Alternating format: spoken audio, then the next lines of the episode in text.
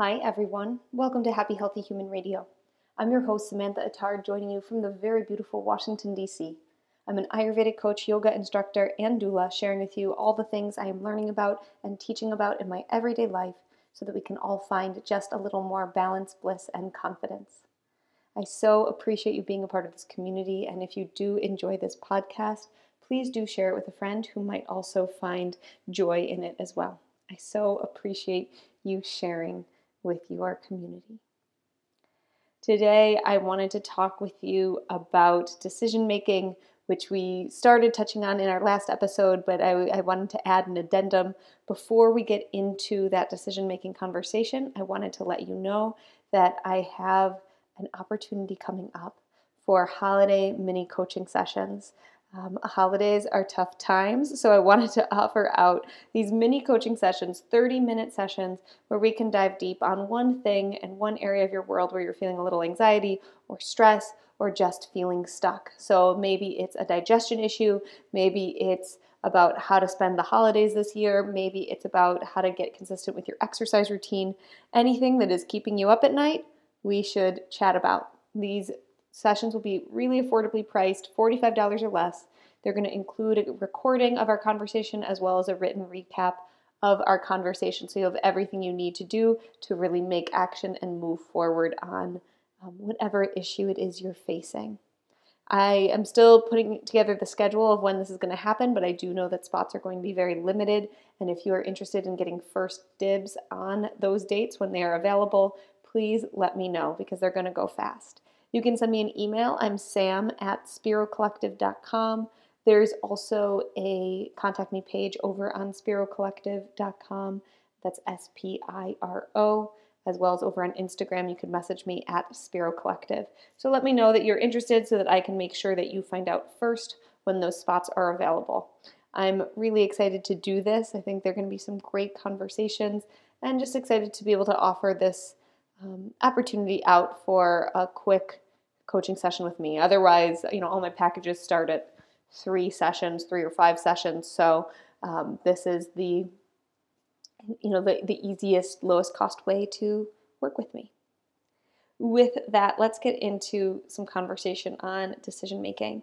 So if you haven't listened to last week's episode, feel free to go back and listen to that, where we talk about three different reasons why you might be feeling indecisive, as well as how to deal with it.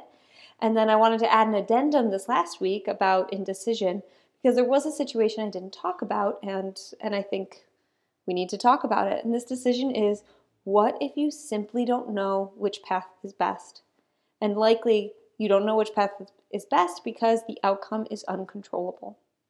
So maybe it's deciding if you should put $1,000 of repairs into your used car versus selling it and getting a new one. Uh, maybe it's deciding which medication to take if you're facing an illness. Uh, maybe it's deciding if you should take the offer on that new job or, or pass. And these situations can cause some par- paralysis because the outcome is unknown and, in parentheses, it's unknowable. There's no way to know for sure which one is the best one to take. So, a few thoughts on how to deal with these situations. First, acknowledge the stories. I want you to take a second and take note of that preoccupation you're having with choosing and with choosing correctly. Maybe you feel the need to get the decision done with so you can just, you know, check off the box and be be be done. Maybe there's a story you're telling to, to yourself about yourself about what it means if you don't choose or if you don't choose correctly.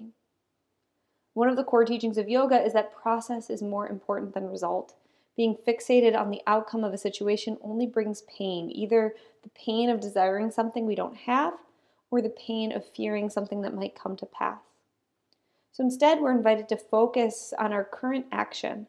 And that way, we are able to be present to the life that is currently happening right in front of us.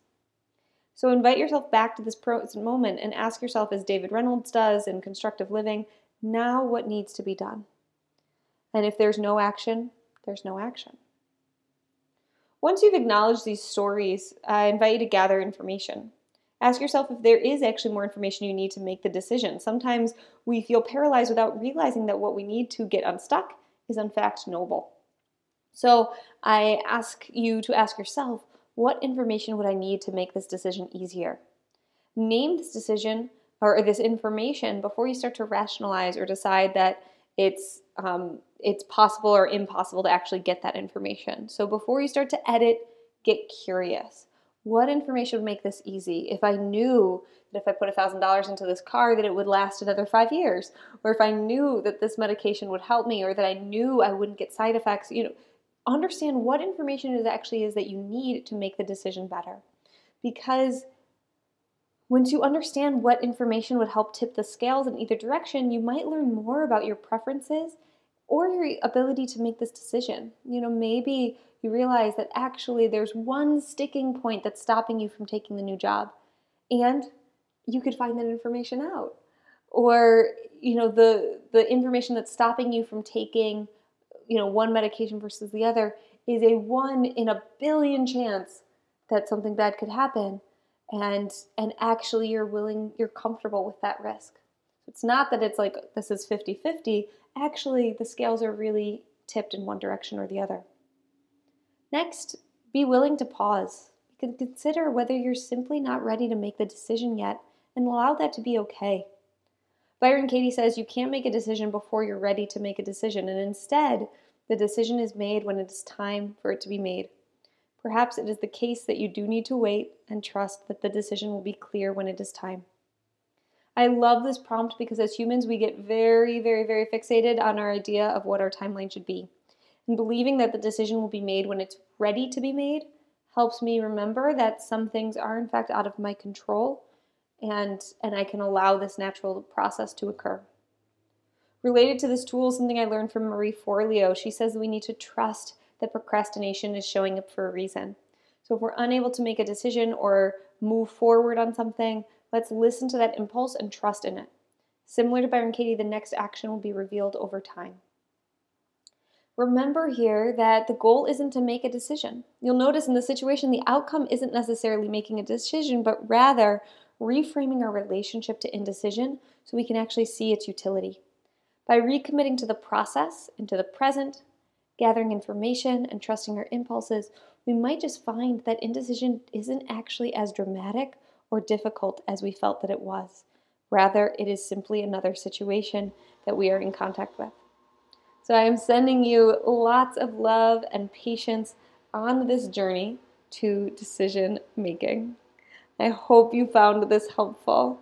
I would love to hear your reflections on this uh, episode. You can always send me a message again over on Instagram at Spiro Collective, on my contact page at spirocollective.com. You can send me an email. Another note I do have live stream yoga going on five days a week. Monday night prenatal, Tuesday and Thursday evening intermediate vinyasa, Friday alignment yoga, as well as a Sunday evening yin yoga practice. If you'd like to join me live, please go to spirocollective.com slash events. Classes are pay what you can and all are welcome, and I would love to see you there.